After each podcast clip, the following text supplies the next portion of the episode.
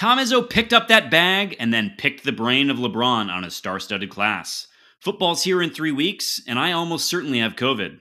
You're listening to Can't Read, Can't Write.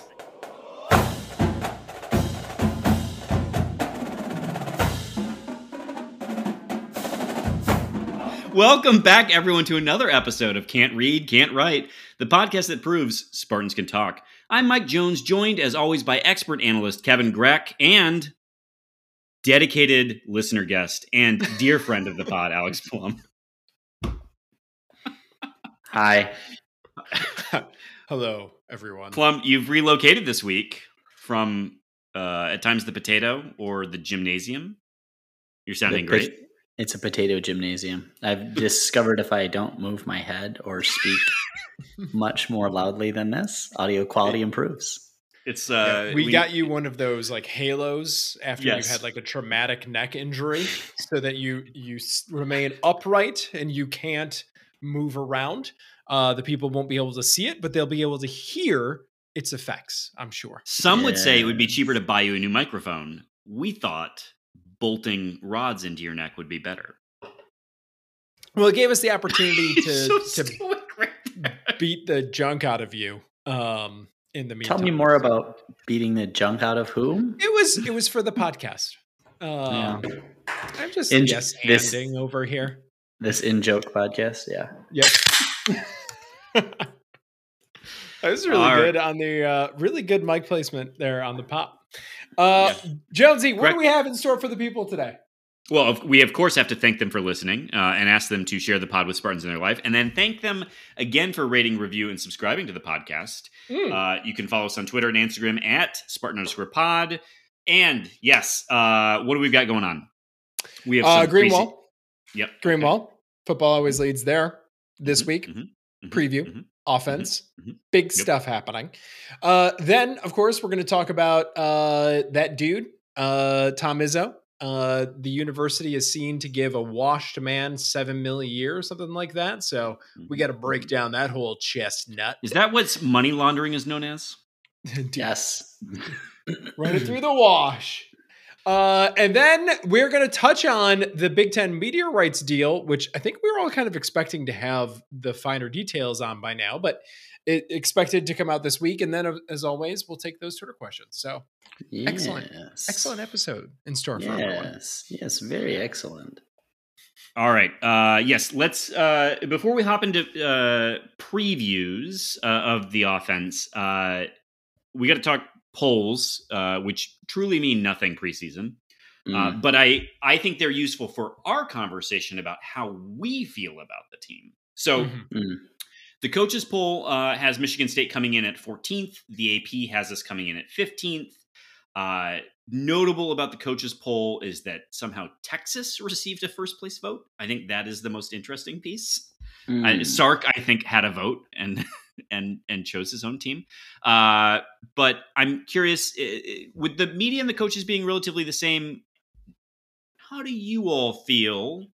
Um, we did lose Ken Walker. Yeah. Mm. Uh, personally, I would have been higher in the teens, but this is about right. I mean, plus or minus three spots. Uh, maybe I could have ended up at 15. I don't know. What about you, Plum? I don't know. I saw someone random posting on Twitter that we should have been ranked seventh, and that felt good to me. Felt great. So I kind of preferred you know, that. I liked it because we Why were lower. Why lower don't we the just numbers. do that instead? this is not the same though as you know certain uh you know college football uh committee ranking shows we were up to number like three or number two at some point and i just had to like grab something in the room and i was like uh, uh Yes.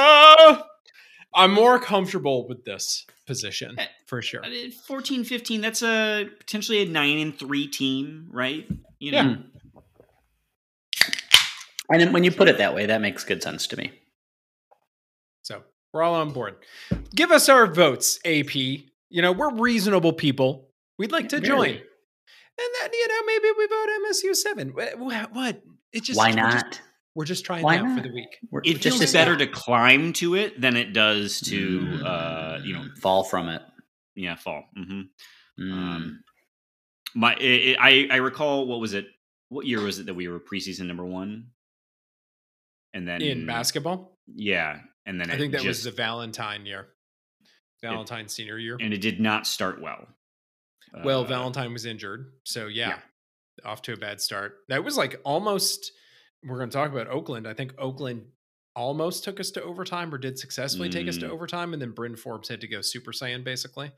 Bryn, Bryn. Bryn. Uh, but yeah, it, it's it, it suits the program to have to work into those types of rules. mhm. Although yes, we could have had a nice big old chip if we were another team receiving votes. Big old chip on the shoulder. Same. so maybe this is the worst by possible saying outcome. less. Yeah, that's Well, that's true. I think Cleveland.com did, uh, you know, in their annual uh, media poll of, of Big Ten writers, had us coming in fourth in the East. And uh, There's the chip. Yeah, Mel Tucker did make sure that that found its way to the bulletin board. So, um, you know, it'll be good. It'll be fine. All right. Uh, should we start in on some previewings? yeah, let's what are we talking about today, Michael Jones? Uh, well, um, we're gonna we're gonna cover the offense, um, and talk about who's coming back, some of the storylines that uh, you know to to be following, some of the questions the team has in front of them, um, and our areas of concern and our areas of excitement. So discerning really quick, di- discerning well before we get into it discern, discerning listeners listeners should appreciate the fact that two of the hosts of this podcast wanted to do special teams this week. Uh, for one of those hosts it's the only thing he knows. And uh, he was overruled by local uh, expert uh, michael jones. So we're, you're getting the offense but i just want to be clear i want to i want to level set expectations mm-hmm. okay this And- is really this is mike's podcast okay Yeah. the the other two of us are are just going to be No acting fucking in clue. pure defiance just the tyranny of Mike Jones trying uh. to fuck it up.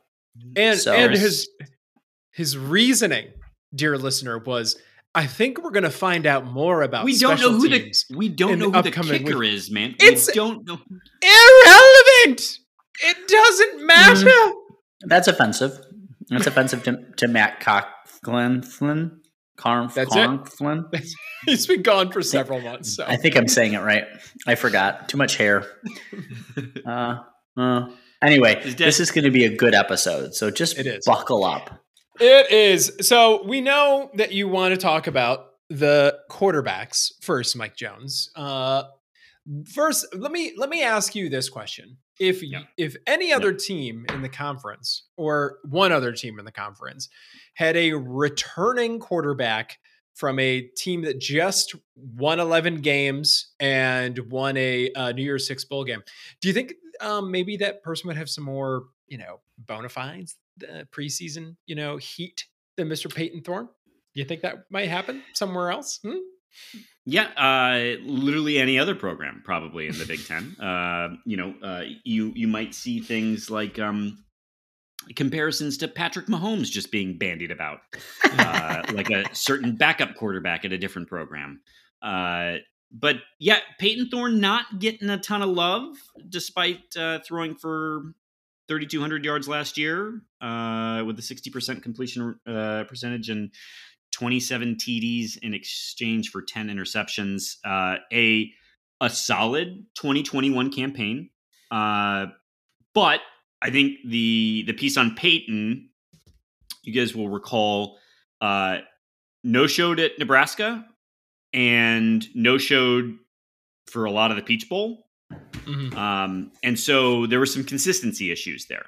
Uh, Yeah. You know, Yeah. he it is it is also undeniable that his game was largely freed up by one Kenneth Walker. So And by one Jayden Reed, who you know he knows still back. goes way back. Uh, so not that it matters. Do we know anything about QB two situation right now? No, I, I mean, other than to say, I it feels like Hamp phase out of the running on this one. Mm. Um, so Katin Houser, then I guess presumably that means taking that step up over Hamp Fay. Um, so that's I mean that's news. That's exciting. yeah, some some of the reviews you're hearing are that that Kate Hauser is pretty legit, and it's just going to be a matter of of getting into the playbook a little bit more. Um, and but you know if if, if uh, Payton Thorne went down, I assume it's going to be Noah Kim. Been there Yeah. the longest. You know, uh, they've routinely said fine things about Noah Kim. They like his competitive spirit, and the fact that he's not transferred out probably means that he thinks he's QB two. Yep. Um, So uh, then let's go to the thing that is the most important, but people care the least about, of course, the offensive line. Boo. This, the entire audience calls out in one voice. uh, uh, we of course lost Jarvis, Arcuri, Bueter, Campbell, Allen. Um, but Plum, walk us through who's returning. Who do we got back? We've got three year letter winner JD Duplain, who was, some might say, with his two time academic All Big Ten selection, the most important returning offensive Mhm. lineman. Others would say that it really is formerly injured Jarrett Horst, Host. who, who really Host. just hasn't been given an opportunity to prove himself, really. But Mhm. uh, this could be his year. Nick Samac, Matt Carrick, JD Duplain, all names that we recognize and love and care for. I think the thing here with the offensive line to remember, though, is that depth is the concern, right? Uh, now, there are some young players that we're hearing about. You get your Vandermarks, you get your Boyds, you get your Baldwins, but quite in the same way that in basketball with the bigs, Right. we're operating without a net.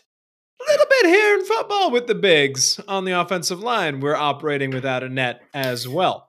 So, but Baldwin's from a JUCO in Texas. Isn't that basically like uh, Grand Valley or uh, Eastern Michigan? You know, Yes, but it's from Texas, and I've never seen him. I have to assume that he's just a actual steer correct. that we're going to put in pads. yeah, he Um, has a He's and his fashions some kind of helmet on him. Yeah. Um, but I think he will just be a, a bovine out there on on the field. Um, it'll actually be most interesting to see if Payton Thorne can just sort of wrestle him around and get him pointed in the right direction.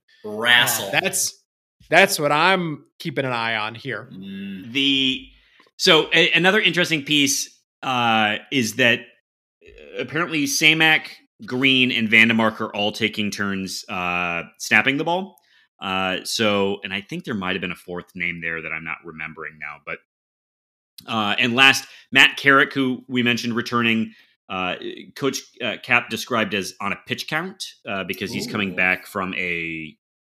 Uh, I think his whole leg was reconstructed.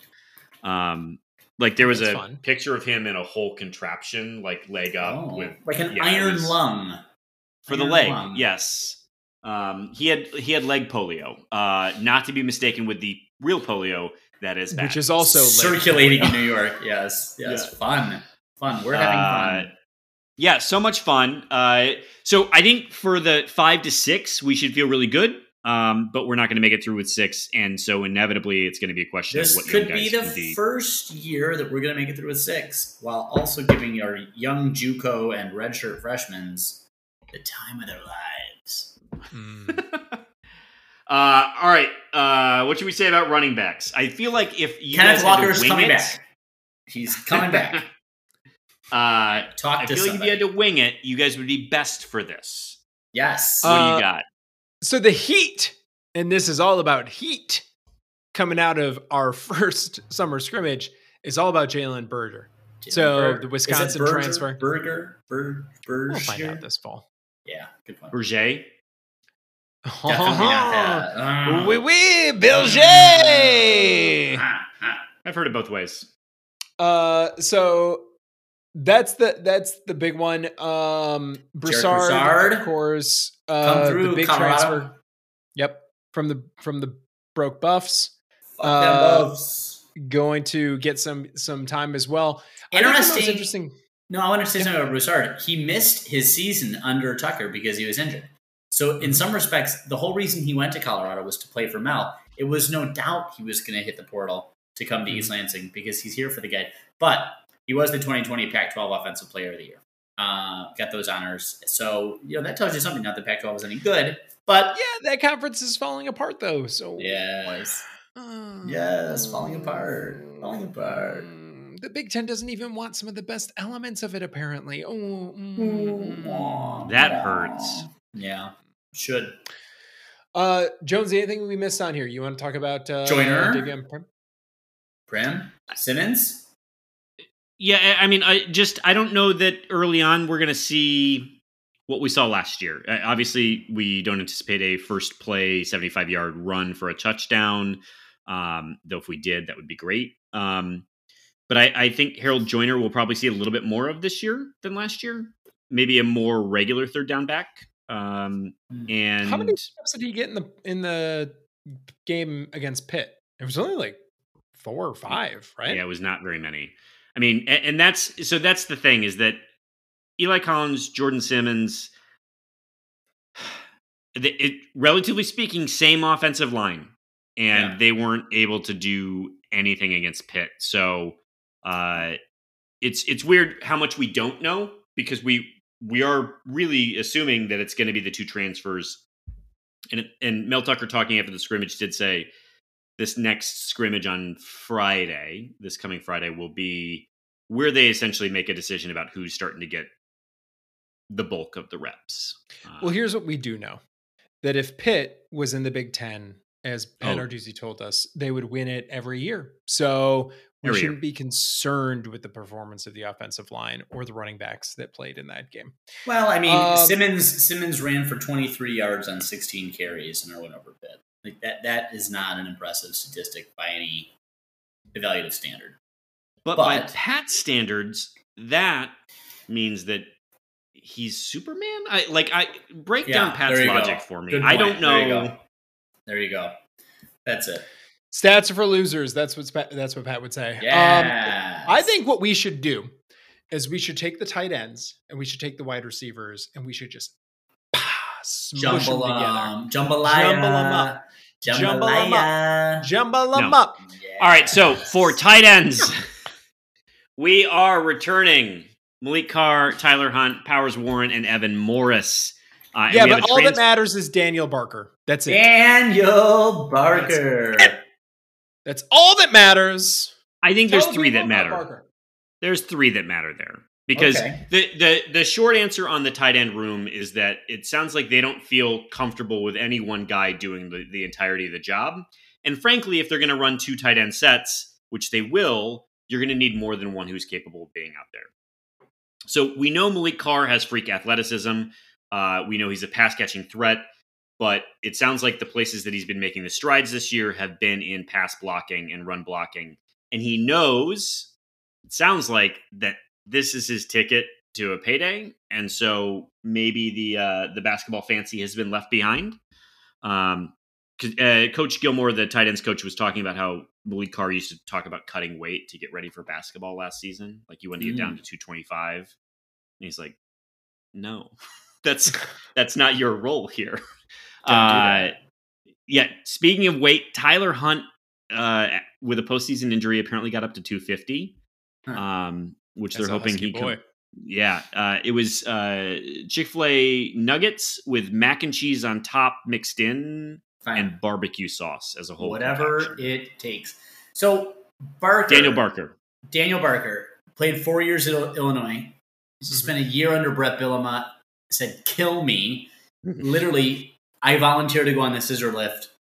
In, in it's an in joke, and uh, I, you know, so he we, we give him for one year. Does he have the extra COVID year? Is that still a thing? No, I don't think He's just got the one, right? Yeah. And I I also he last year he got a draft grade. Um Okay. and So this so really he- is he's it. yeah, he's out. So, but but So- but all the more incentive for him to come in and immediately start contributing in this position. Um, caught 18 passes for over 200 yard, yards and four scores in his last season for the. Illini. I'd like to double those numbers at least. I want to see at least 30 passes to him, maybe even more than that. I want to get those numbers way, way up. Sky high. So I have a I have a question for you guys about Daniel Barker.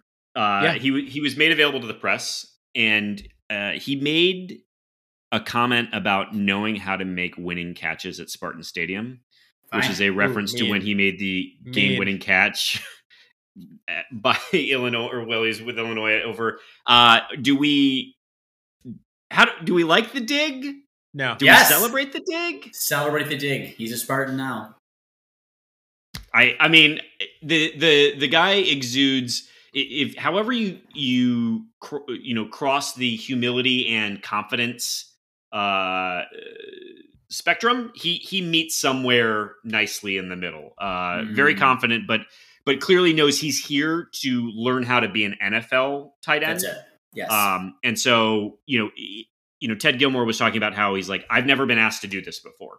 And Yeah. so, you know, learning how to block the right way with the right technique is new to him. So I think we're going to see all three backs or, oh, I'm sorry, all three tight ends. yes. Um, Um, but going back to Mr. Burker, I was at that Illinois game and I did not Mm. like it. So this uh this is this is joke is off the table. I'm removing too it. fresh. Ah. there, you can't talk about the Lincoln assassination, can't talk about Hitler, can't talk about 9 11, and you cannot talk about that touchdown. That's correct. That's Yep. correct. Yep. Mhm. I would also add to that list. uh, You know, it's in the news. Um, so Don't make this too in jokey. I, I almost got us a, a fatwa, but I didn't go there. Uh, next up, Uh, you know, Plum and I saw him speak. we did. Did he have both of his eyes then? He Uh, did, and he his lo- his neck was still fully intact. So it's very upsetting. Very upsetting. Who stabs the eyes? You know, just from a practical standpoint, this act of stabbing is apparently intended to create death. And the eyes aren't quite It's not where I would go. not where I'd I go. mean, maybe if you were aiming for the neck, but you missed up to the eye, I would. I don't it, know. but- I just- Wow, we're spending a lot of time on this. Let's move to wide this receivers. is a Salman Rushdie podcast this now. is what we do. Everybody knows it. That's what they tune in That's for. why they're here. They they loved Midnight's Children. They loved it. All right. All right. Still got the fatwa. Uh, next up, uh, the wide receiver core. So, of course, uh, we have lost Speedy Nailor. He's out the door. R.I.P. Did not pass go. Did not Good for play him. Go for Uh, him. But there are some big names back, both from the the gridiron and the hardwood. Um, because Keon Coleman likes to just prove me wrong all the time. Uh, Reed Mosley Coleman with you know some Jeremy Bernard and some others. You know some some Lockett, some Fosters. Um, what do you got for this uh, for this group here, Jonesy? Uh, obviously, Jayden Reed's wide receiver number one, um, and it seems pretty clear Tre Mosley is is ready to step into Nailor's role. Uh, what's interesting, uh, the the buzz really is around Keon Coleman and Jeremy Bernard as the the the two guys who could step up beyond there. Uh, Keon Coleman watched his availability. He truly was said something effective. I don't believe in 50 50 balls. Those are 100% balls for me or something. Yeah. Those are some Uh, balls. yeah. And he, he, he was talking about, he's like, look, I'm bigger, faster, and more a- agile. Like, you tell me who I could go up against that I can't find a way to beat them. Like, it, that he, he, he has a, a real quiet cockiness to him, and I love every second of it. Uh, same energy as the guy who got the ball and was like, I'm going to go five on one against the Michigan defense and make sure I get that bucket. Uh, same energy. Um, the Jeremy Bernard, uh, we'll see. I mean, uh, obviously, high four star who committed to the class of uh, 2022. Um, apparently, really sophisticated route runner, lots of speed. Like I, this this room is so stacked, and they have a variety of of body types. Uh, Tre Mosley's a relatively large body. Keon Coleman's a big dude. Christian Fitzpatrick, uh, I think redshirt freshman, redshirt sophomore, uh, huge body. Like this is going to be a, a a good core if we take that conversation and bring it out macro. Though it's all about the offensive line still. Like Yeah, I was going to ask how excited about the offense generally would we be if there wasn't that offensive line asterisk just sort of hanging over everything. I will. I mean, I will say, I think we had the exact same conversation about the offensive line last year, though. And the only difference is that we'll recall they rolled like 10 deep last year, literally subbing entire lines out. Um, if we just anything has remained from the D'Antonio years, it's this. it's the like, hey, just like throw them in, plug them in, move them around. Ah, that one's injured. Put a new one in. Ah. Like this is the most consistent thing from the D'Antonio mm-hmm. years of the entire football team. I I mean, and I think that's why, like, as eh, I know we're not talking about teen boys right now, but picking up three four stars and a high three star for your recruiting class for yeah. offensive line this year. Pretty good. That's that's where you start to change your sentiment about this is stacking those classes on top of each other. So like Geno Vandemark getting snaps at center playing guard four star really high four star recruit. Great. Love it. Um the other two tackles they've got the body for it. We'll see what they can develop into. And eventually coach Kap has to not only win as a recruiter but also as a coach and I think we're going to see that youth. It may not be pretty, but we'll be able to see where the development is. And so, uh, I don't know. Anything else you guys want to say about the offense before we move on?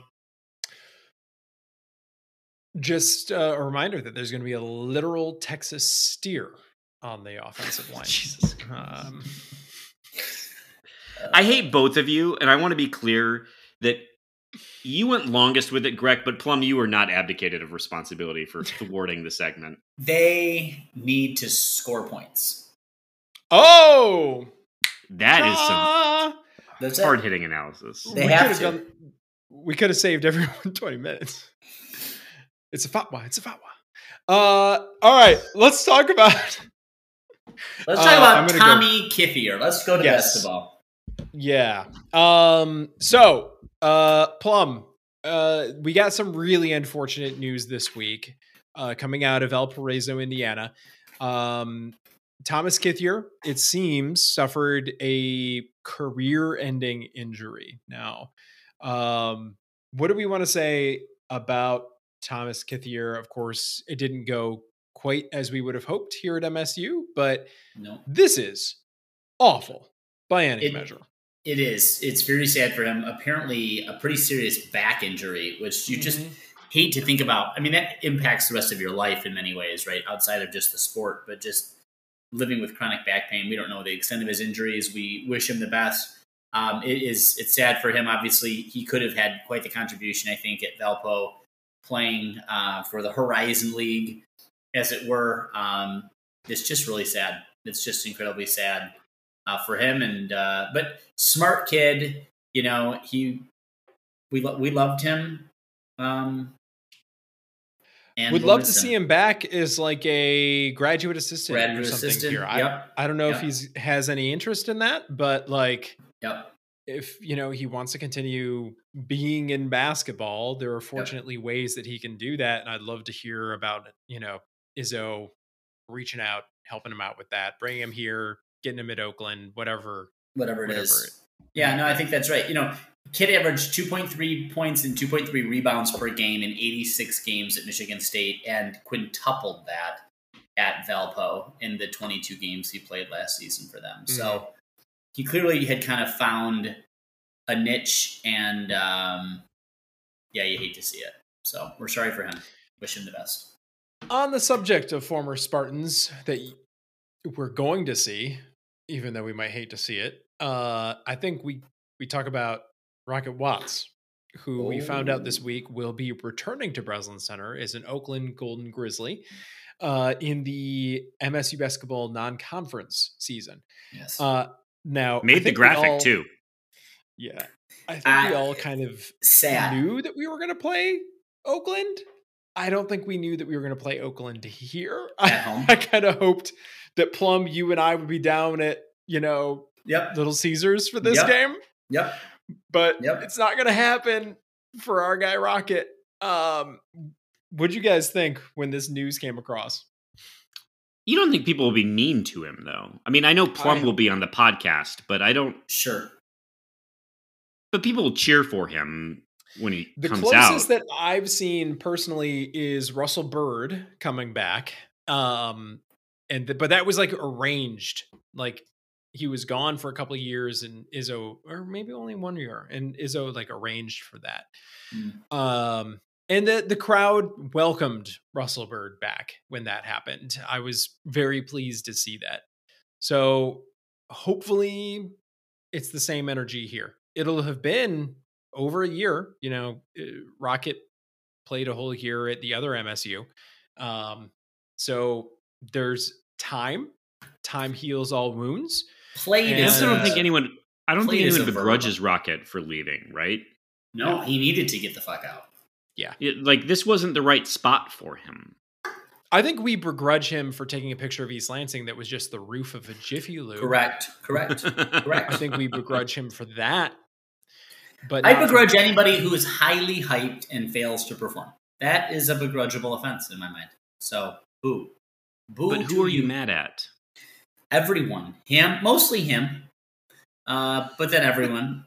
myself, for sure myself. Always myself. Can you imagine if our non-conference schedule dropped and it included Oakland at home and Eastern at home? Would it just be like ultimate meltdown? Like I think the comparison between the crowd response to those two players would be a sight to behold. Um, so the first time Emoni Bates jacks up a th- uh, like a contested three in transition and just bricks it, the place would go wild. uh, but we're not talking about former players. We're talking about our current and lifetime coach. This means that Izzo is immortal, right? If you offer someone a lifetime contract, that's rolling. A second lifetime contract that's for more money, it makes them immortal, correct? That's how the system works, I think. Uh, I mean, if uh, every year he has five more years to live, then I think that alone makes him immortal. Uh, so that's that's where I, I, mean the big news is the amount of money, right? Like that's we haven't we we don't have a, a, a for sure dollar amount, but it's over two mil as a base versus the four hundred some k base that he had before. Yeah, total comp is getting up in the the area of six mil plus, which is for those that don't know, college basketball coaches do not make as much on average as college football coaches. So that puts Izzo in the top, undisputably, I think, in the top five, uh, probably even like top three or top two, uh, highest compensated uh, basketball coaches in the land. So we have a top 10 compensated football coach and a top five compensated, uh, well, top five compensated football coach, top five compensated basketball coach. What do we take from this from our program perspective, guys? Well, first, uh, you you guys have seen the beef between Calipari and and Stoops. Mm-hmm. So I'm I'm very thankful Which to not have that situation. Cal Cal apologized for in a really but, like, aw shucks sheepish like kicking at rocks sort of way. But Stoops is still not taking his call. Uh, yeah. Love that. Uh, I, Plum, I I'm curious your takeaway here. I the the investment i mean this is not small dollar investment right like i mean i think this is put a stake uh, in the ground yeah and and and to i mean i'm gonna be a little bit of a like stick in the mud here why tom's not going anywhere what, what, what, what are we doing here? I mean, he doesn't need more money. What is he going to do with the money? He's 70 years old. He'll be dead soon. He doesn't need this money. He's probably going to donate it back to MSU. I mean, probably like yes. Hell, they just million in charitable contributions to MSU if, at least. If, if anything, he's he's going to have he's going to have to donate half of it back so that they'll name the fucking basketball building after him after they've misnamed the football building after him. It makes no fucking sense. No one understands it. Least of all, is it'll be Tom Izzo Court at D'Antonio uh, Arena. Kill me. Uh, but I think, you know, listen, I think that there is some need for parity, uh, such as this is, to football. I mean, mm-hmm. Mel Tucker was highly compensated in a way that made me feel gross compared to all that Tom Izzo is and has been for Michigan State and its brand. Mm-hmm. Um, so if they're doing this for no other reason than to say, yeah, I guess if we had the Brinks truck the whole time, we probably could have backed it up for you 10 or 15 years ago. But they made a habit of making Tom a top five compensated coach. Like this is just a continuation of that theme. He's always had a very, very So then I don't fucking high know. contract. Yeah, I don't Uh, know. But I guess my question for you guys is Does this change anything for what we think of Tom Izzo in the long run? Like, Think of him or expect from him. well, like, do in terms of longevity, a lot of people were immediately like, This means Tom's here for five more years.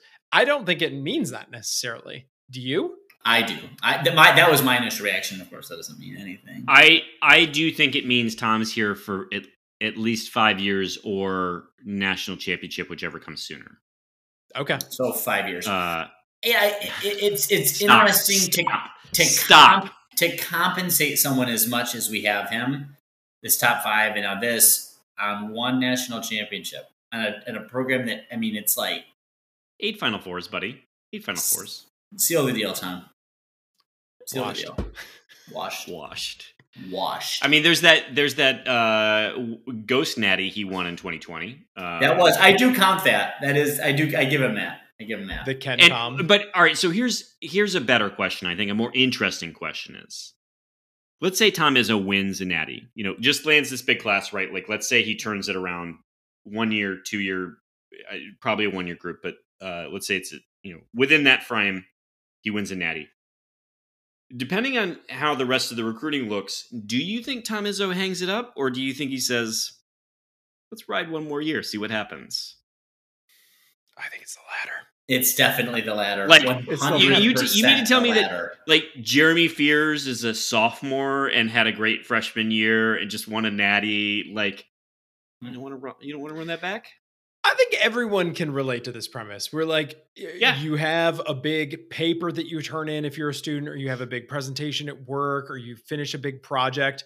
And even if it goes spectacularly well, there's a thing in the back of your head that's like, I mean, I could have done it better. uh, yeah, the- let's let's roll this thing back. I didn't Yeah. like that. I didn't like that. I didn't Yeah. like that. Let's let's do this I- again. I, I, I think it's just because he doesn't know how to quit. I don't think he knows how to quit. I don't think he'll know how to quit. That's and, and I think that's the piece of it is that I, there's just there's nothing that indicates Tom Izzo has any uh, is anywhere approaching not being a Done. ferocious competitor. Yes, that's it. like and and I think he knows that about himself that that the second that fire dies and frankly I don't know that he really lives for anything else. Yeah. Like I I was uh I in sincerity Uh, I forget who was saying it. listener of the pod, uh, Loopy Izzo is like, excuse me. Uh, I- what? I I do think someone was saying that uh, uh you know that like Jud very clearly had pursuits outside of basketball. Comedy. was the first and foremost. Juddisms. I love a good Jud story and a good Juddism. So anyway, that- continue. But like Tom Izzo doesn't. Like, It's basketball. This is a man that doesn't even drink coffee. Like, who are you? Like, honestly, even. So I don't know. I, we should slip him an energy drink just to see what happens. Uh, anyway, yes, see. I uh, I'm I don't have a problem with paying the money. I do the the one other question I have for you all is: Do you think this says anything about what MSU projects after Tom? Like that there's a willingness to spend this amount of money. So if we needed to go get a coach, a proven coach, Mm, not an up and comer coach, but we want a proven coach, are we willing to spend the money to do it? Yeah, absolutely. but Dwayne isn't going to cost that much. no. But No, will make him cost that much. You know, coaches become better if you just pay them more. That's how the system Ah, very good. Aspirational. You lift them up with that amount of money. So when I Um, spend more than is in my banking account, that's just me willing richness into the future. Exactly. Exactly. That's Cool, the cool, that's the cool, prosperity gospel that you're doing. Cool, cool, cool, cool, cool, cool, cool.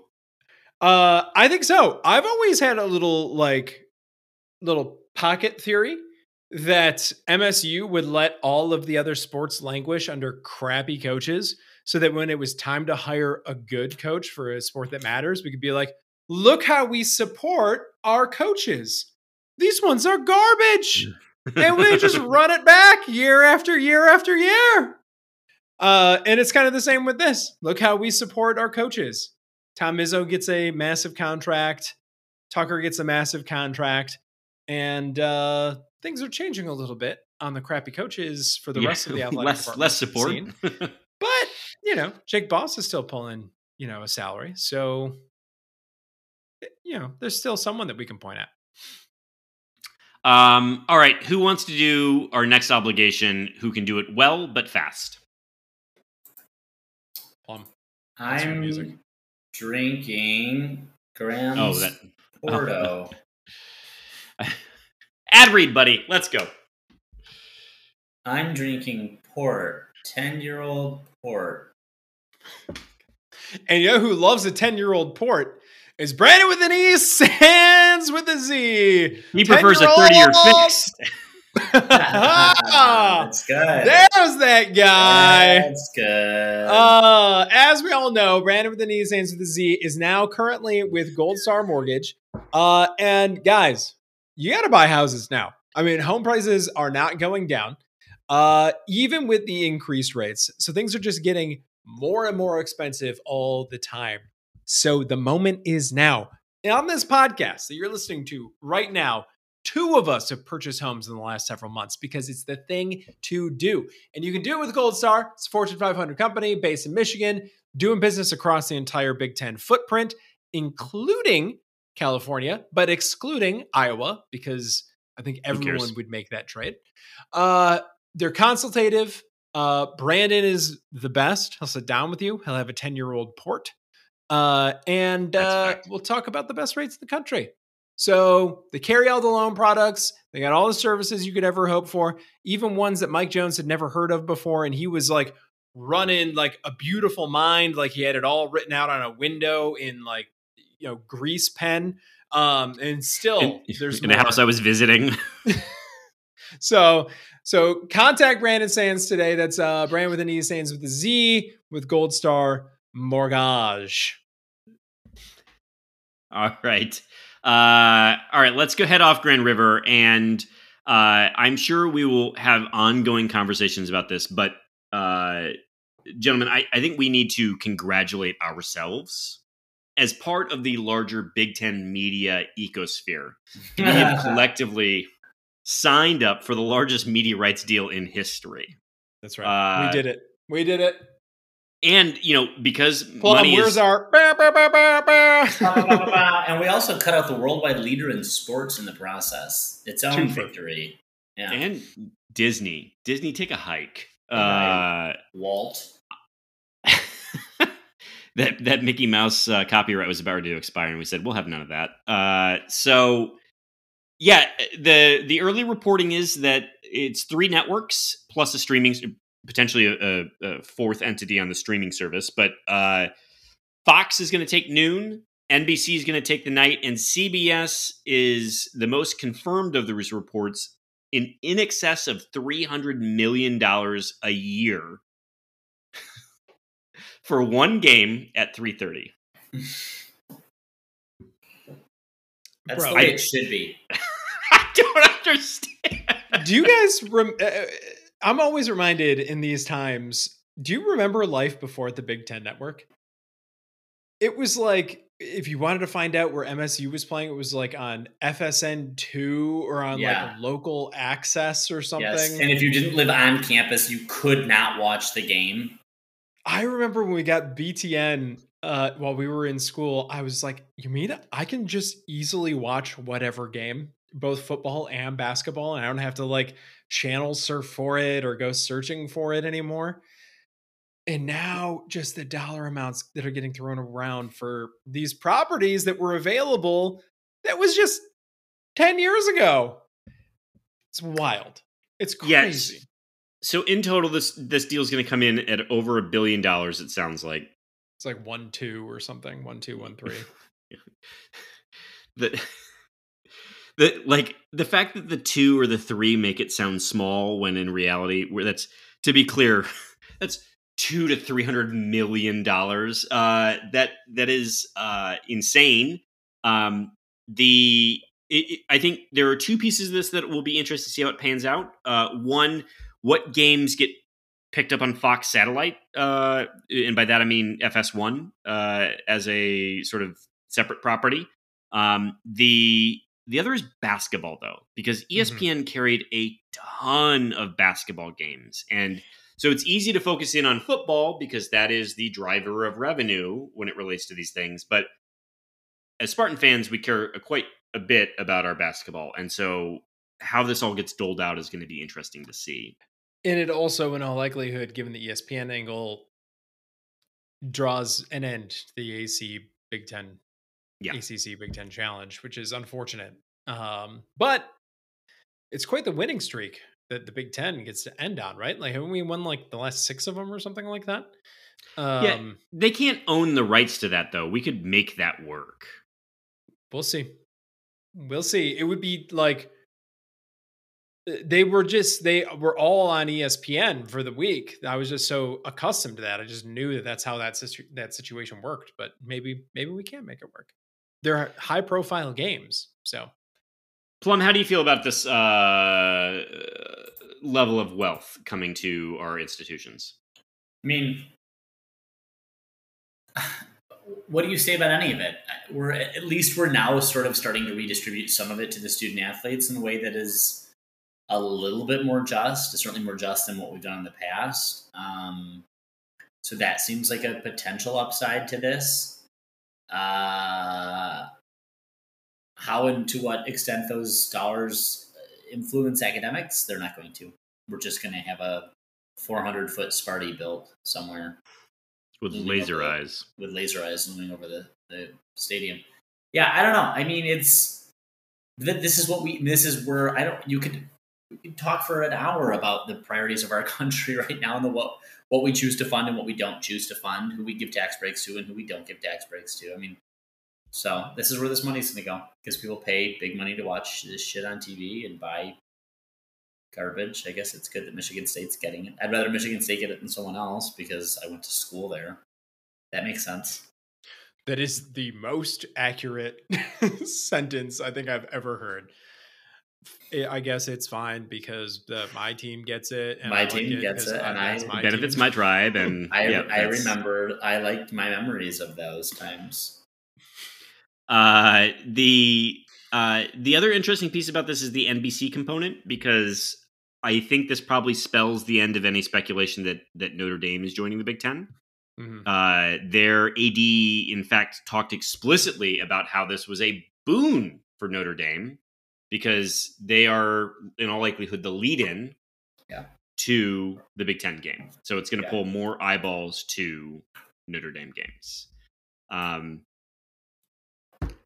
so I guess that ends the Big Ten's expansion for the moment until at 11:30 p.m. someday.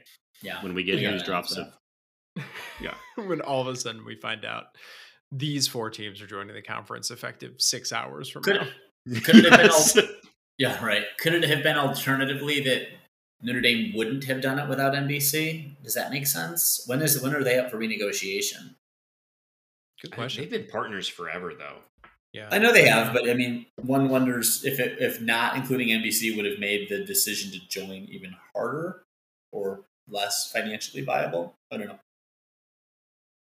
Yeah, it's an interesting point. Um, I think either way, we, we yeah, learned in this way. is that Notre Dame is not very highly compensated relative to the rest of the uh, no rest of the uh, the schools. So yeah. I think they're pulling in 15 mil from their for their NBC deal. Yeah. So if you take 1.2, you divide it by 14, you add in the Big Ten network money, like yeah. the Big Ten schools are going to be over 100 mil each yeah. year. That's a massive gap every single year. But Notre Dame's got some deep pockets in other ways, and they think it's worth it. So we got to play Stanford. Hurrah! Because we played them in the 40s. Um, cool guys. All right. Uh, there's probably still paying Charlie Weis, too. Um, all right. Should we do some do- Twitter questions? Let's do some Water. Twitter questions. Oh, but first we got to talk about what we're drinking. That's the first thing we got to do. Well, Uh, Plum's drinking. Plum's Ten- drinking thirty-year ten- fixed mortgages. ten year pot. I drink 10 year port. yes. How is your 10 year port, Very, Alex? very sweet. I only just wanted a little sweetness tonight, so I've had some.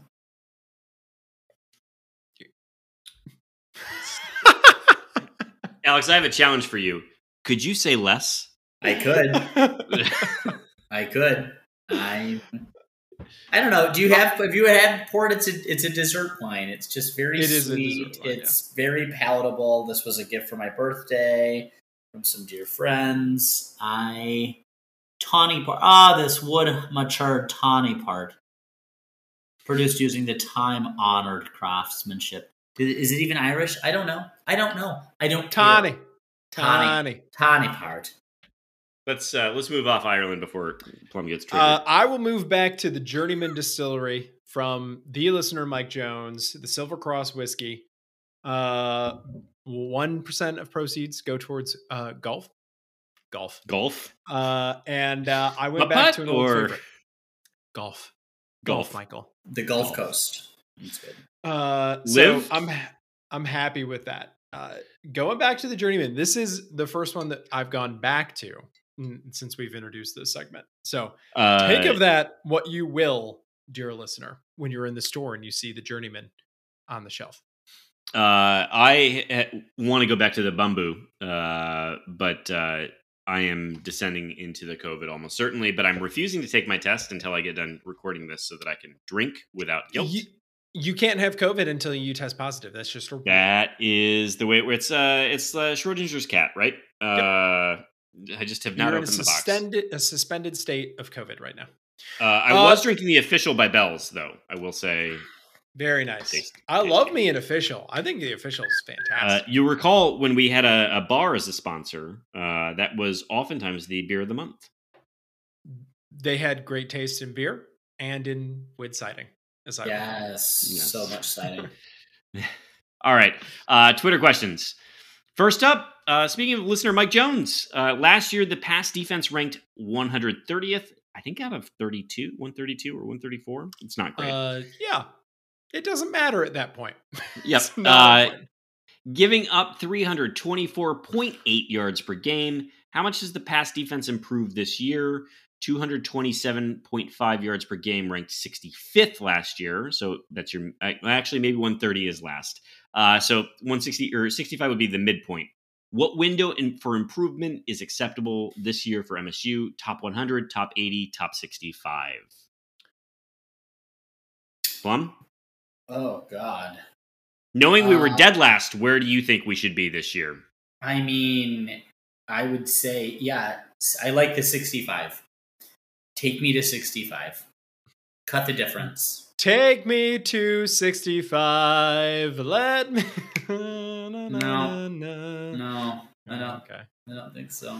We're not we're not playing along. No, not that time. Uh, all right, next up, what are your favorite ways to consume bacon, and how do you like your bacon cooked? Uh, Greg, I'm not going to go to you. I'm going to go back to Plum because we know you eat rice crackers. You Uh, don't Plum, know what bacon tastes like. It's it's first. It's got to be baked on a sheet pan in the oven. That's the 1st way to. It's the one and only way to cook bacon.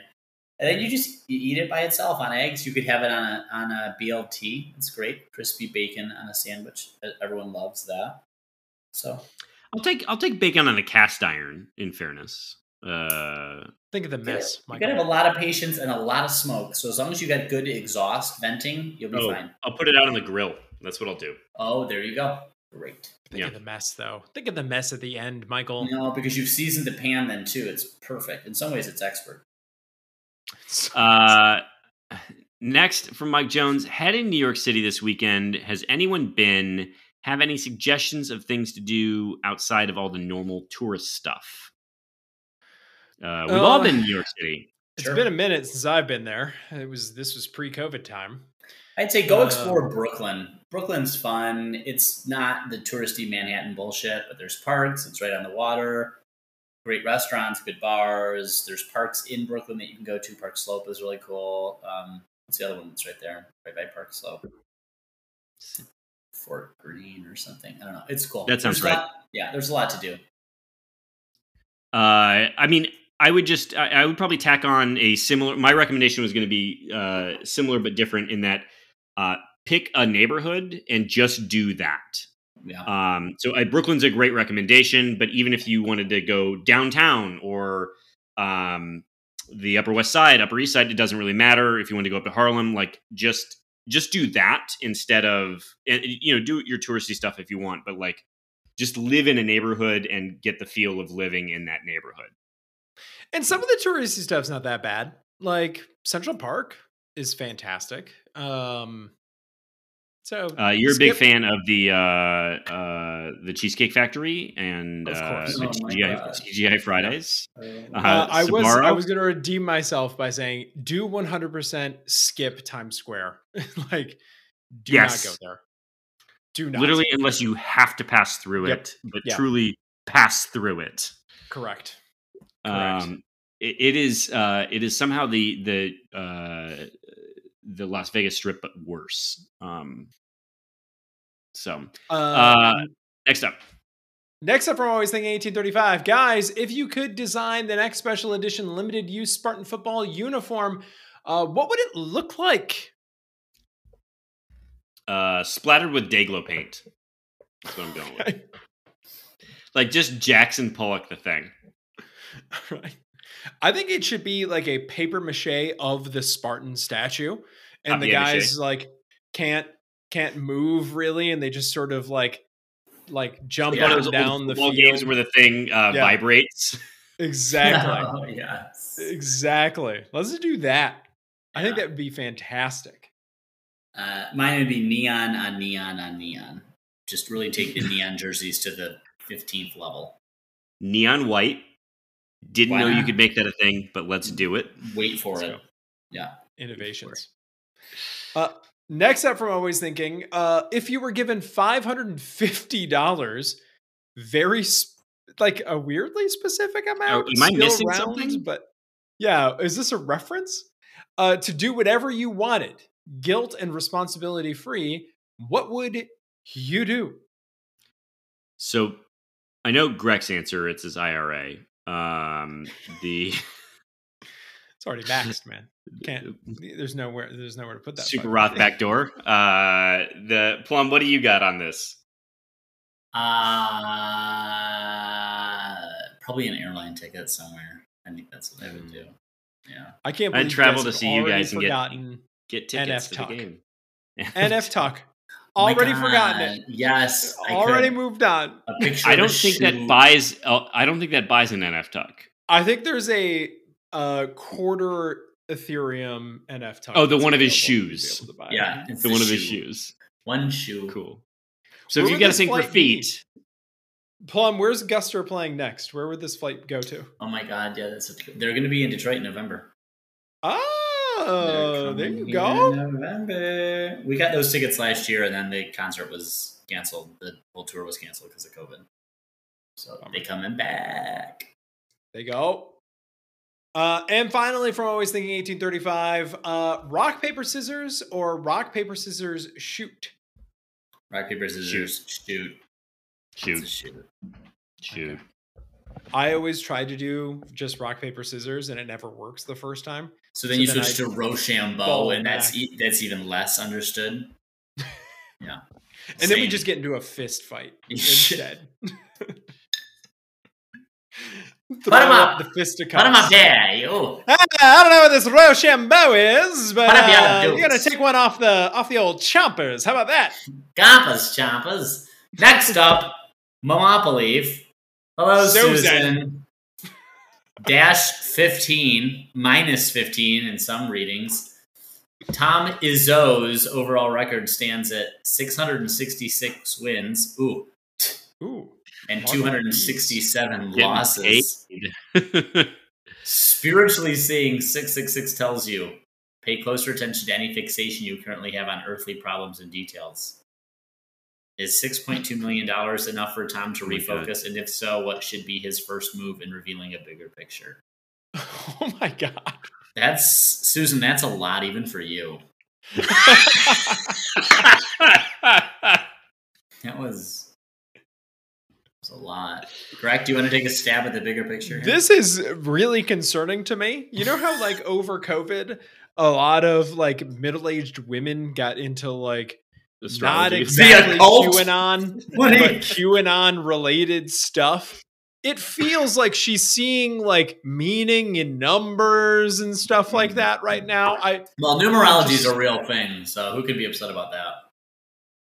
I, I just I have concerns. Someone do a wellness check on Mamopoly f- right, now. Make sure that she's not, you know, just like pasting, you know, newspaper to the wall with yarn strung, you know, in between all of them. It's like Charlie from It's Always Sunny. Exactly. Yeah, Dayman. Oh! Next up from Mamopoly, That the sounds new so catchy. Very catchy. The new East Lansing downtown marketing campaign common theme is DNA. Apparently, DNA is supposed to relax you, enable you to enjoy downtown, support local business, and of course, have fun. What do you think DNA stands for, Michael Jones? Uh, well, I think we should ask Greg as the person who consumes the most DNA. Um, what would you say? You- You're there, taking taking all the DNA. That's some What- DNA what does it stand for? consume. Uh, it stands for uh, don't know anything about what this. I can't read or can't write. That's why I went with Yeah, with no. the N and That's no. good. That's good. uh don't know anything about this campaign that my uh you know that my tax dollars are funding so that's a that's a good time uh Do you think uh, your dear friend Susan does more research for this podcast than we do? for the Is it- entire podcast she does yes, yes. Undoubtedly. i think that's true just because we did offense and not special teams this week if plum had been if plum and i had been unbridled and able Yes. to put our fullest efforts towards special teams she wouldn't hold a candle to us I, I just here's here's a, a little homework assignment from Mamopoly. Your previous question: What got you to the six six six? How did you did you see his record first, and why did you Google it? Like, how did you get there? That's what I want to know. These Uh, are questions. all right. The DNA stands for D'Antonio needs a, and then you get to fill in the blank when you're downtown. Mm. Mm. He gets whatever you give him. So, whatever you give Well, him. I thought our man on the street taking all the DNA would know, but uh, Yeah, I love that. didn't. He didn't. Uh, all right, negative 15. As the first college of communication in the country, ComArt Science has been leading the field since 1955. More than 56,000 alumni. If any one of you had enrolled in the program, do you think that you would have what it takes for national sponsors to queue up for the pod by now? Hey, now, yeah what, what were you trying to say sells mortgages nationally. We've been sponsored by Anchor, which is a national, international, worldwide worldwide. We have worldwide sponsors, and you can be from coffee anywhere. from Ireland. and ships at a very reasonable rate across the country. Mm-hmm. I went So- to the James Madison College and I read George Plimpton's Paper Lions. I wouldn't know what you're presuming to suggest, Susan. this is going to come up later on. Next up, our Sawyer. My kid learned Hold about knock knock jokes, and I ran out of material in the first three minutes of our 20 minute ride home. Hit me with a knock knock joke that would appeal to a four year old, not the banana orange one. He's not good enough at the joke for that yet. Four year old knock knock joke. I got you. Knock knock. Who's there? Poop. Poop poo.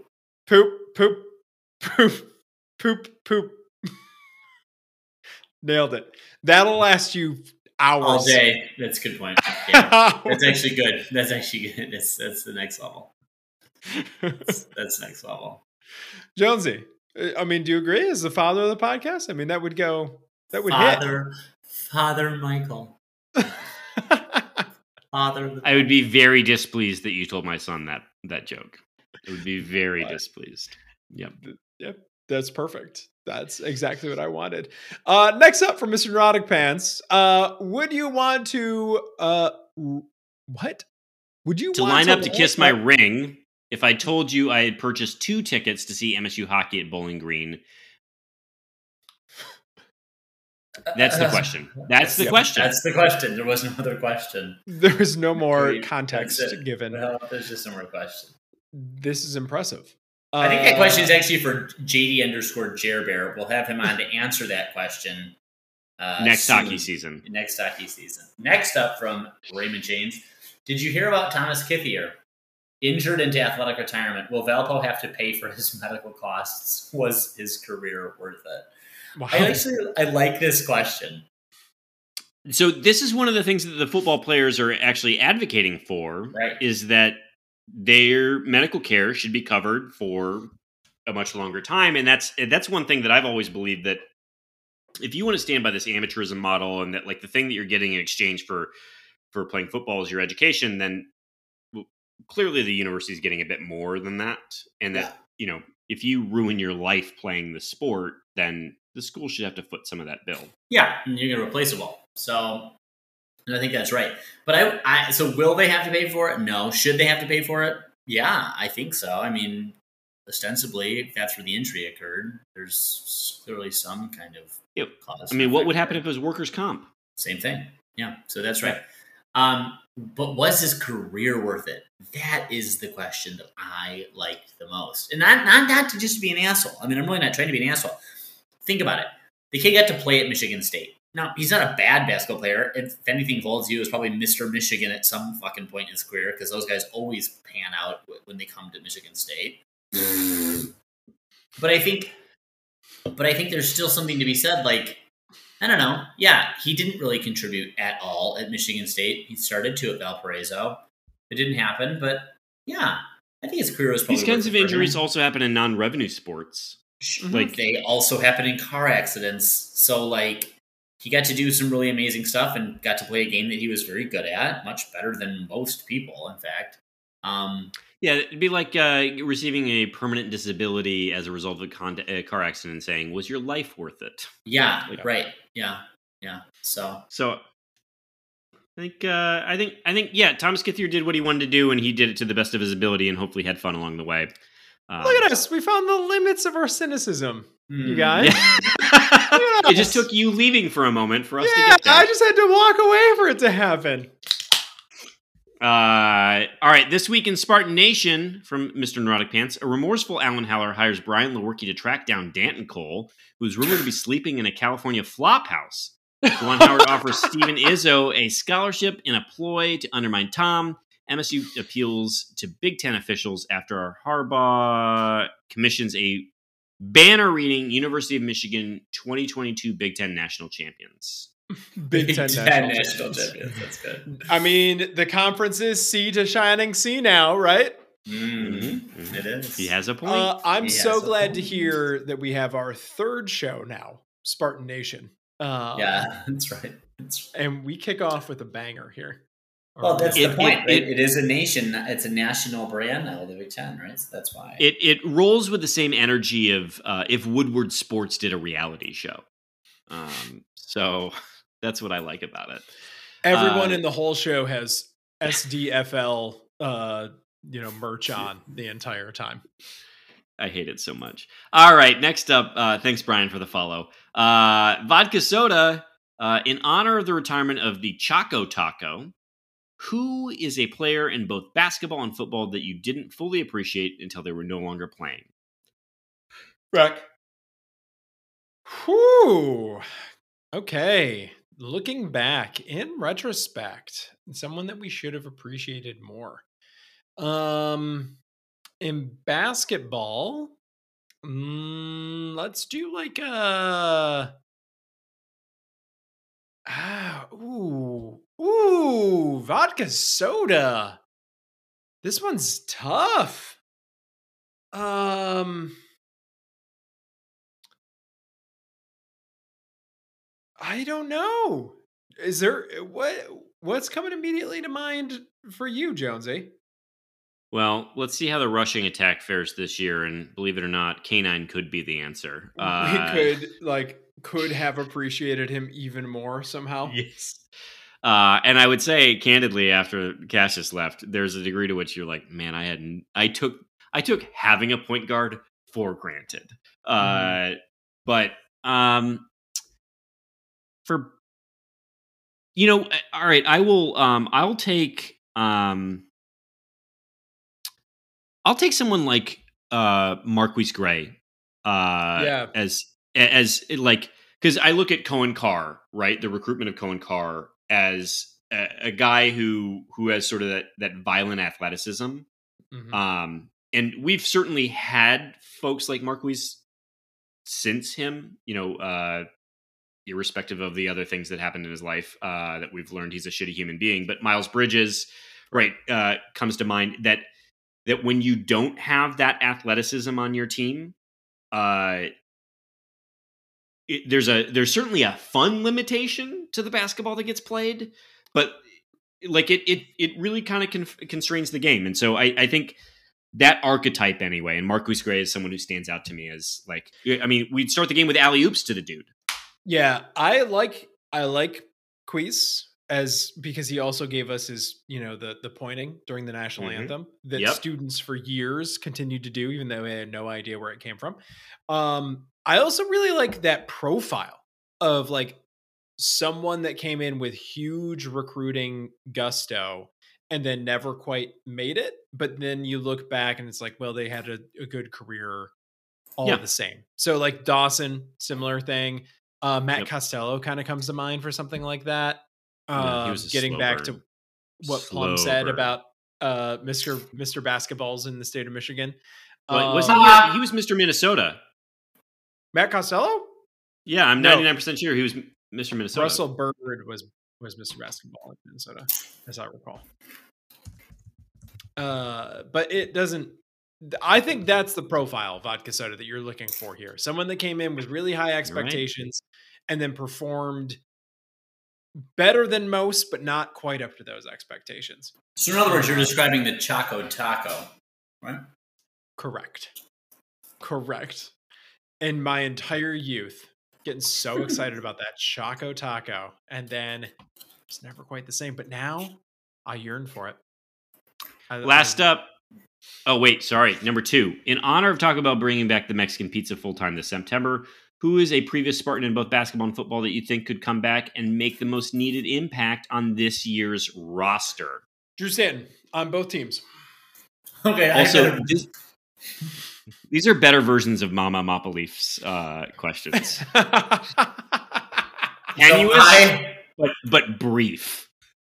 Dear listener, I had to step away from the pod for a few minutes to relieve myself, and I did not think we were still on question one. So in trying to make a subtle reference to Choco Taco as a way to draw it back to what I assumed we couldn't possibly be. Instead, I still, be still there. anyway, cool. This is fun. This is really uh, good. Drew Stanton for life. All right, Plum. Then the third one.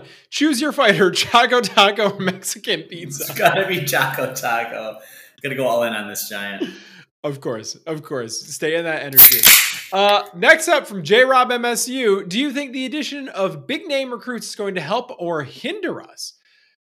Will they be too Good focused question. on themselves versus the team? Historically speaking, we've had subpar recruiting with successful seasons. Will the spotlight shine too bright and blind us? J Rob MSU is my burner account. J Rob MSU, you should take over. You, sir or madam, are the new listener guest I don't know you, but I love you. Thank also, welcome you. to the pod, J Rob. Also, welcome to the pod. These are the questions that I have been asking in less articulate ways for the two and a half years I've been wasting everyone's time. Uh, these are my same concerns. Listen, I haven't liked a single high profile recruit that Michigan State has had in the basketball program since Shannon Brown. And I don't even know if he was a big name recruit back then. He was uh, number two to LeBron. That well, then there you go. Uh, my point being, though, they've none of them have panned out. Not one. Not one. Tell me, I mean, who's one? Jaren Jackson got Barely. He Okay. was he played for six games and then he was gone. And then, Ben- and then and he Ben, got Ben Carter Cartered. came in.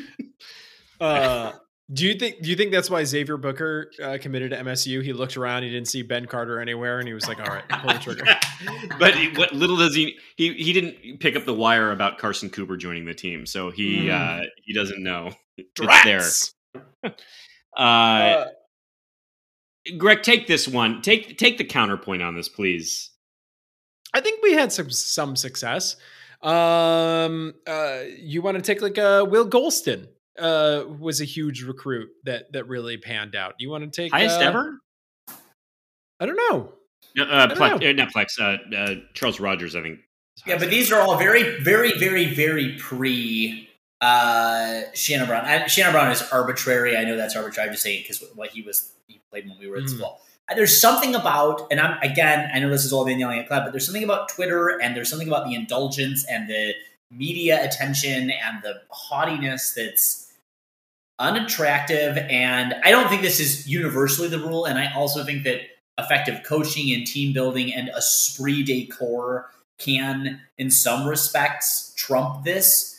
Um, uh, you know, uh, would would uh, Emoni have been such a little shit if he'd come to Michigan State instead of going to um, Penny Hardaway's Hell House of Horror? I don't know, but I, it I don't it doesn't bode well. I'm just saying there's a lot you have to overcome to get kids with this ego, ego this big, to be able to to gel. Well, Xavier Booker notably is still unranked by ESPN Mhm. and had Worldwide a- leader in sports.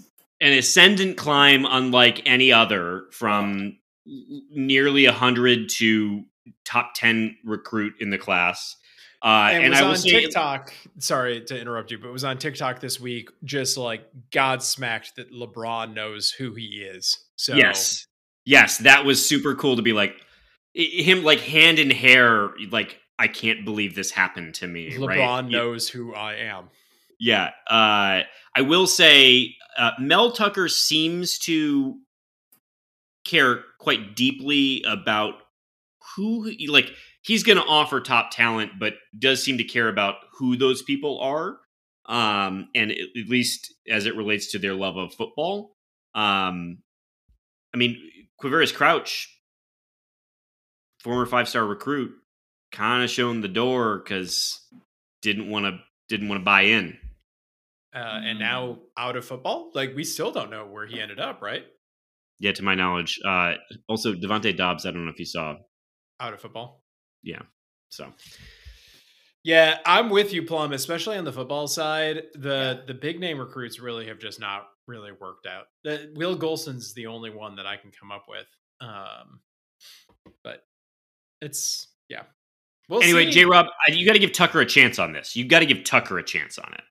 Uh, Tom Tom has a proven formula, and this class that he got, that's that formula. Uh, next up, Elin Bloom on a scale of one to one hundred. Where are you in the Mel Tucker may just get it at Michigan State and national championship meter? Uh, 100. Pegged. Pegged. Elon Bloom. You did Uh, a lot from from DNA to pegging tonight. You really might want to might want to moderate. Also, yeah, we, we got some other things to chat about that you've said. Uh, what's your guess at the percentage of the crowd that will be Spartans at Washington? A one hundred percent, of course. It's another one hundred, right? yeah. I'm going to be Greg's there. gonna be there. Yeah. 100% of people that count, at least. Yes, yes, yes. Uh, and who's get uh, going to get most of the time at point guard this season? Hoggard or Walker?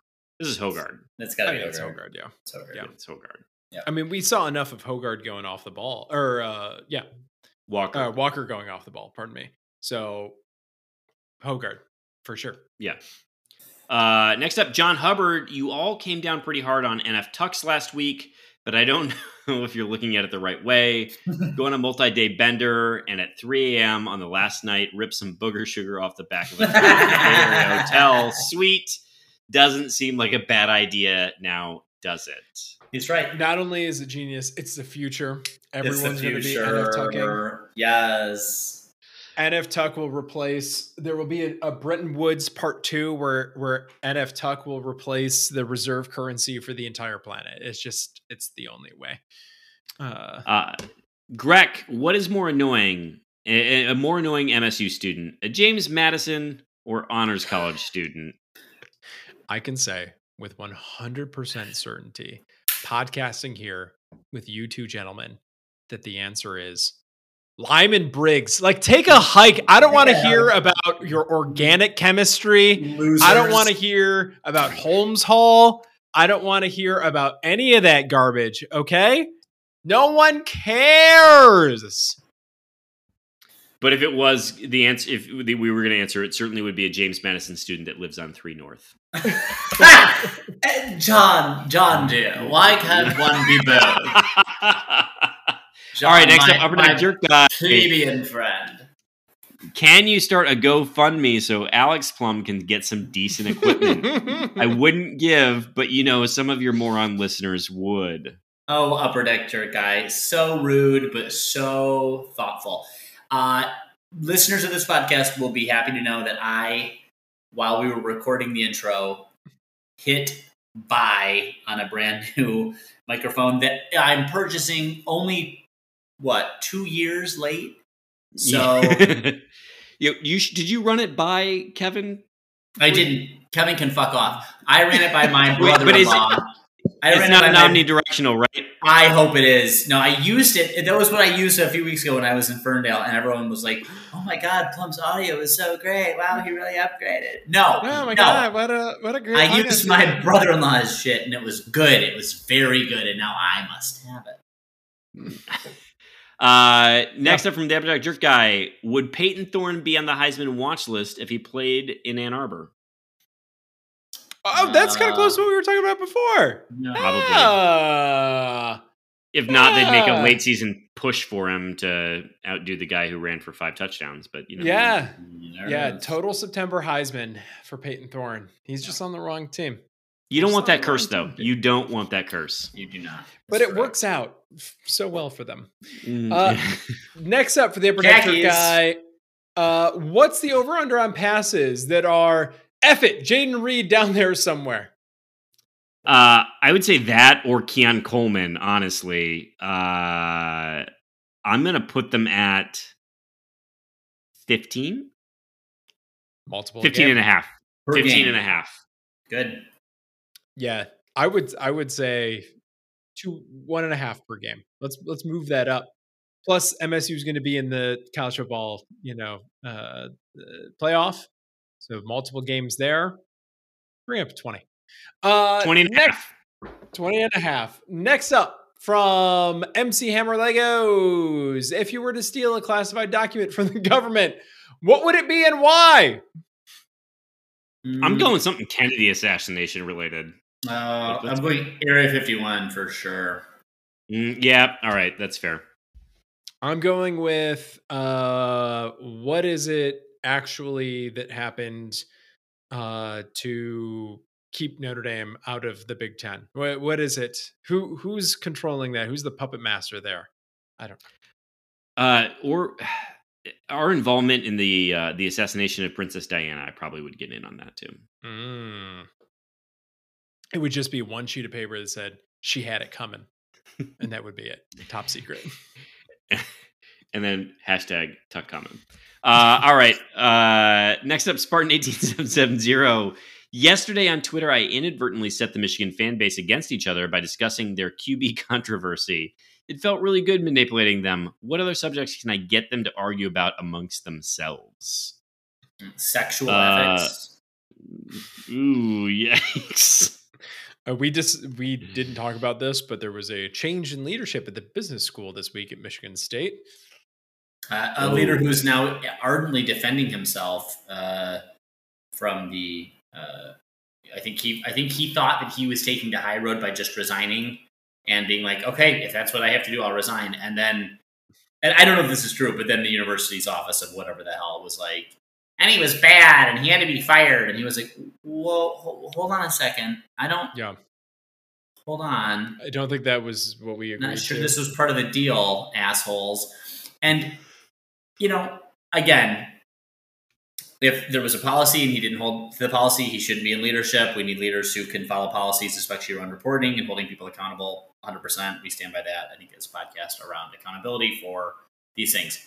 And at the same time, individuals who choose to work in administration, student life, an office of anything at any university, these are generally the worst humans on earth. Generally speaking insufferable, malignant, horrible, humorless, sad people.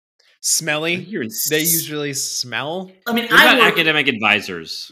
also bad. For three years, I was an RA, and the people that we work I mean, I was insufferable as an RA, but it was for free room and board, which I had to have to be able to afford to go to school. I couldn't, I, I, how people choose to make their living working with college, it's just, you have to have something seriously deficit in you. I, Anyways. I want to apologize to all of our listeners in that Alex Plum will be disciplined in the following week uh, by having to speak into a potato. Uh, Ah, an there, actual I already potato. Uh, the uh, uh, I I think if you put um, try and set up Desmond versus uh, Charles Woodson, make that a controversy. Why not? Who's the Hmm. better commentator, and why is it Charles Woodson? Oof. Uh, next up from Spartan 18770, why is there only 10 Porta Johns on campus during game day? WTF? That's a great question. What's that is the question. Was it on the survey, Kevin? It was not on the survey. Mostly the Spartan Stadium experience survey was about like, hey, what Copy. kind of like uh yeah, what, what kind of premium seating w- might you be interested in? This kind of premium seating? this kind of premium seating? This kind of premium seating? Who Did it gauge so price points? Yeah. And they didn't know who they were talking to. So it was like, would you do this for four dollars? Would you do this for two dollars? I was like, nah, bro. Come on. Come on. Uh, I'll as, a, stand as an expert in surveys, would you would you co-sign on the survey as an expert in surveys? The survey was actually built okay. There were a few parts that were a little iffy, uh, where they didn't give you an opt out option, but other than that, survey was actually okay. I bet they can get some good data out of that. Uh, next up from Spartan 18770, uh, am I the only one worried that we have a freshman goal kicker this year? Could have talked about this, Michael. We could talked about this. It's not clear. It might be walk on Steven Rusnick. Uh, so that's why we're not talking about it right now because I didn't want Plum to literally have an aneurysm as we record if it was going to be walk on Steven Rusnick, This who he lambasted Plum. last season. Stephen Rusnick tried to fuck us. Speaking of Plum, what's the last bit from 18770? This is for you. Fuck Ermani. Mm. The the offensiveness of the intentional misspelling of the name is really great, but I'm sure he'll have wonderful success at Erstern Michigan. Next up is Hoops 32 Sparty. We got all kinds of new people here. We're gonna we're gonna need to talk about this going forward. that's. Uh, I am all aboard the Akins bandwagon, but are we getting a little overexcited? He looked good in limited minutes last year, but is he really our saving grace? I feel like maybe due to Christie last year, I'm just scared to be hurt again. We found Plum's burner. you by missed the our first one. expectations. Operating two My- burners this week. My people are here. They have come to help me. Thank you. Thank you you. have found your people. tribe, Alex Plum. Gather round. Uh, I I'm actually a little bit with Hoops 30, 32 Sparty on this. I- It seems like we can Yeah. pump the brakes a little bit on Akins. Tell the next Tom. coming. Tell Tom. He loves to do this. He loves to just manifest these things in public, uh, and it rarely works perfectly. But uh, it- there's still reason to be excited though about Akins. Next up from the real Shardy, um, Oh, Mm. these are some questions, but they're not our favorite, so we're not going to mention them. Next up, Tyrone Couch. Uh, Tyrone, welcome to the show. We're happy to have you. Asks first, how the hell did I miss this pod for so long? Coach Mel Tucker would be ashamed of my unrelentless lifestyle. Tyrone, we're just happy you're here now. We're happy you're here now. Live in the moment, Tyrone. Don't beat yourself up over this. I mean, This is yes, it was a, Neutral a thinking. glaring oversight. And yes, your father has been ashamed of you.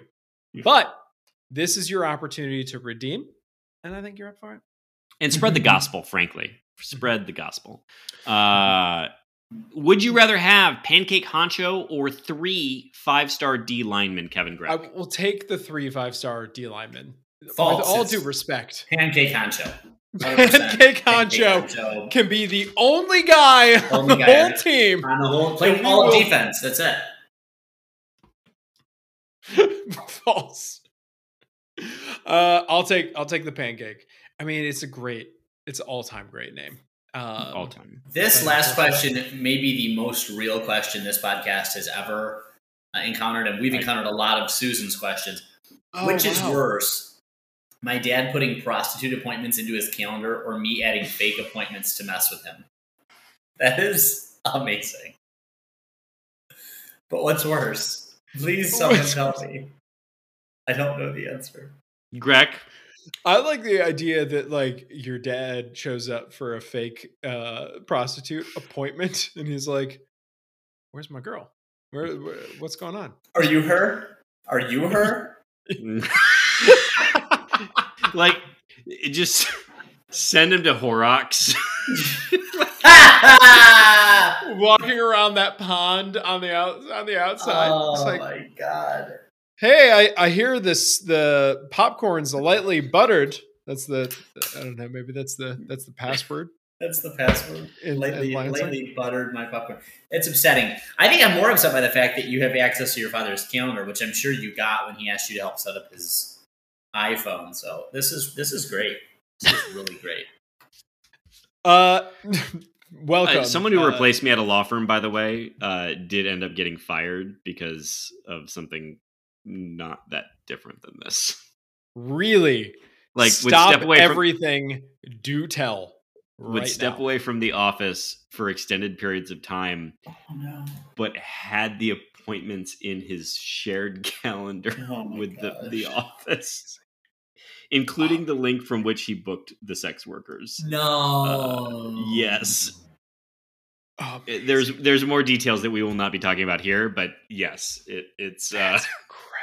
like it is a level of technological incompetence. Like I, you know, that's the piece of this that I think is the funny part of the story Right, is right. the technological incompetence. Anyway, uh, next up, Joe Ashworth. Uh, since the Athletic has decided MFSU fans are only worthy of reposted wire reports, where should I take my subscription dollars? I think this is uh, Joe is um, highlighting. I don't think the Athletic has done a story about Michigan State since the Bruce Feldman story about Mel Tucker uh, going down to Selma Montgomery. Mhm. Uh, but before that, even it was still quite a bit. Um, so, uh, do we have thoughts? Because you could give your dollars to Graham. It's fine. Uh, you could don't give them to the news. We'll say that. yeah, don't, Don't, do that. give them to the news. Don't give them to the news. Yeah. Yeah, pick one. 24 7. 24 7 guys are good. Yeah, and at Uh, least you get access to uh to a message board then. Like you Yeah. get a com- you get access to a community. Yeah. That's that's probably where I would get the money actually. Yeah uh, but it's a bummer. Uh, next up, Or our Joe Patreon. That's right. We got to get Plum. We got to we got to crowdsource that new mic. Uh, next up from the Joe Ashworth from the description of the 425-22 episode, changes or lack thereof are raising concerns with the men's basketball team. Into hindsight, what impact do you think Izzo's new staff had recruiting such a talented, well-rounded class? That's Joe Ashworth coming to us with the receipts. receipts. Wow. My man. Greg, you're gonna have to pay way more attention when you write these things, and I'll have to pay more attention when I say it's fine. I don't care. Um, I uh, love well, this. Joe, I, I think the answer is it didn't. Uh, Xavier Booker, that was all Tom Izzo. Tom Izzo was there more than his family was there. It was a little. It was it would be described as predatory behavior if there wasn't a structure in place to enable it. Um, Everyone wasn't so charmed by old Tom. uh, I uh, Matt McQuaid certainly had. It sounds like a, a, a you know a hand in recruiting Gehrig Normand. Um, you know, at least to the extent that they're both from Texas. Um, but I think this is Tom's class. Like I think that's been the knock against Tom in some ways is that like even I know there's all these things Dwayne Stephens was credited with, but like it's always been Tom. Yeah. Yeah, and he sometimes it just doesn't work out at the last minute, but it is working out right now. Uh but I love the receipts and I love bringing it to us, Joe. Yeah. Uh and finally, uh, what sitcom characters do each of the pod members and or listener guest slash potatoes most identify with? Plum unpleased with being called a potato. Uh, It's really just slash potato. I think it's- Slash. it should be potato slash, but uh, um, Plum, do you have a uh, uh, a sitcom character, and why is it Kelsey Grammer? uh, people always say I remind them of Ed Helms' character Andy from The Office, so it's probably him a good also. Yeah, I think That rage is relatable. I, Yeah. I oh, believe. I felt it today. Hold on, just by a way of the rage. Oh my god. So we got a new dryer, and I had to like hook up the like four pronged thing to the dryer. And you know those little like screws you have to unscrew to like get the like thing, the prong in there, and then you have to rescrew it onto that. Do you know what I'm talking about? Like the I don't grounding. know what this is. This sounds terrifying. You, it's, you have to wire. You have to like you get the wire. It's separate. The cable or whatever the plug is separate Okay. from the, the dryer, and so you have to actually unscrew the grounding nuts. And then like there's like a the, the cord is on you know like a little like loop, and you've got to like hold it over the eye, and then you got to get the nail back. Anyway, I lost two of the fuckers into the bottom of the dryer. They're gone forever. They're just gone. And oh, I was I was upset. So if so, if the wind blows, you may lose electricity to the dryer. Is that what you're No, saying? I have to go to like a hardware store and get new grounding nuts now because like the, and the, the damn dryer came with a spare because they knew they're like Because "I- you we have a lose one. well marked. It's well marked and it was like spare, and then there's next one, and I was like, oh, I've been saved, and then I lost it too. Listeners, What am I I think the moral of this story is pay for installation. Yeah, One of my favorite moments as a homeowner, and Plum, I guess you can probably relate to this, is when you go to the hardware store to buy like two screws and you go up to the register and they're like, 42 cents, please. Yes. it's like, and you're like, I what don't have a year is it? yes.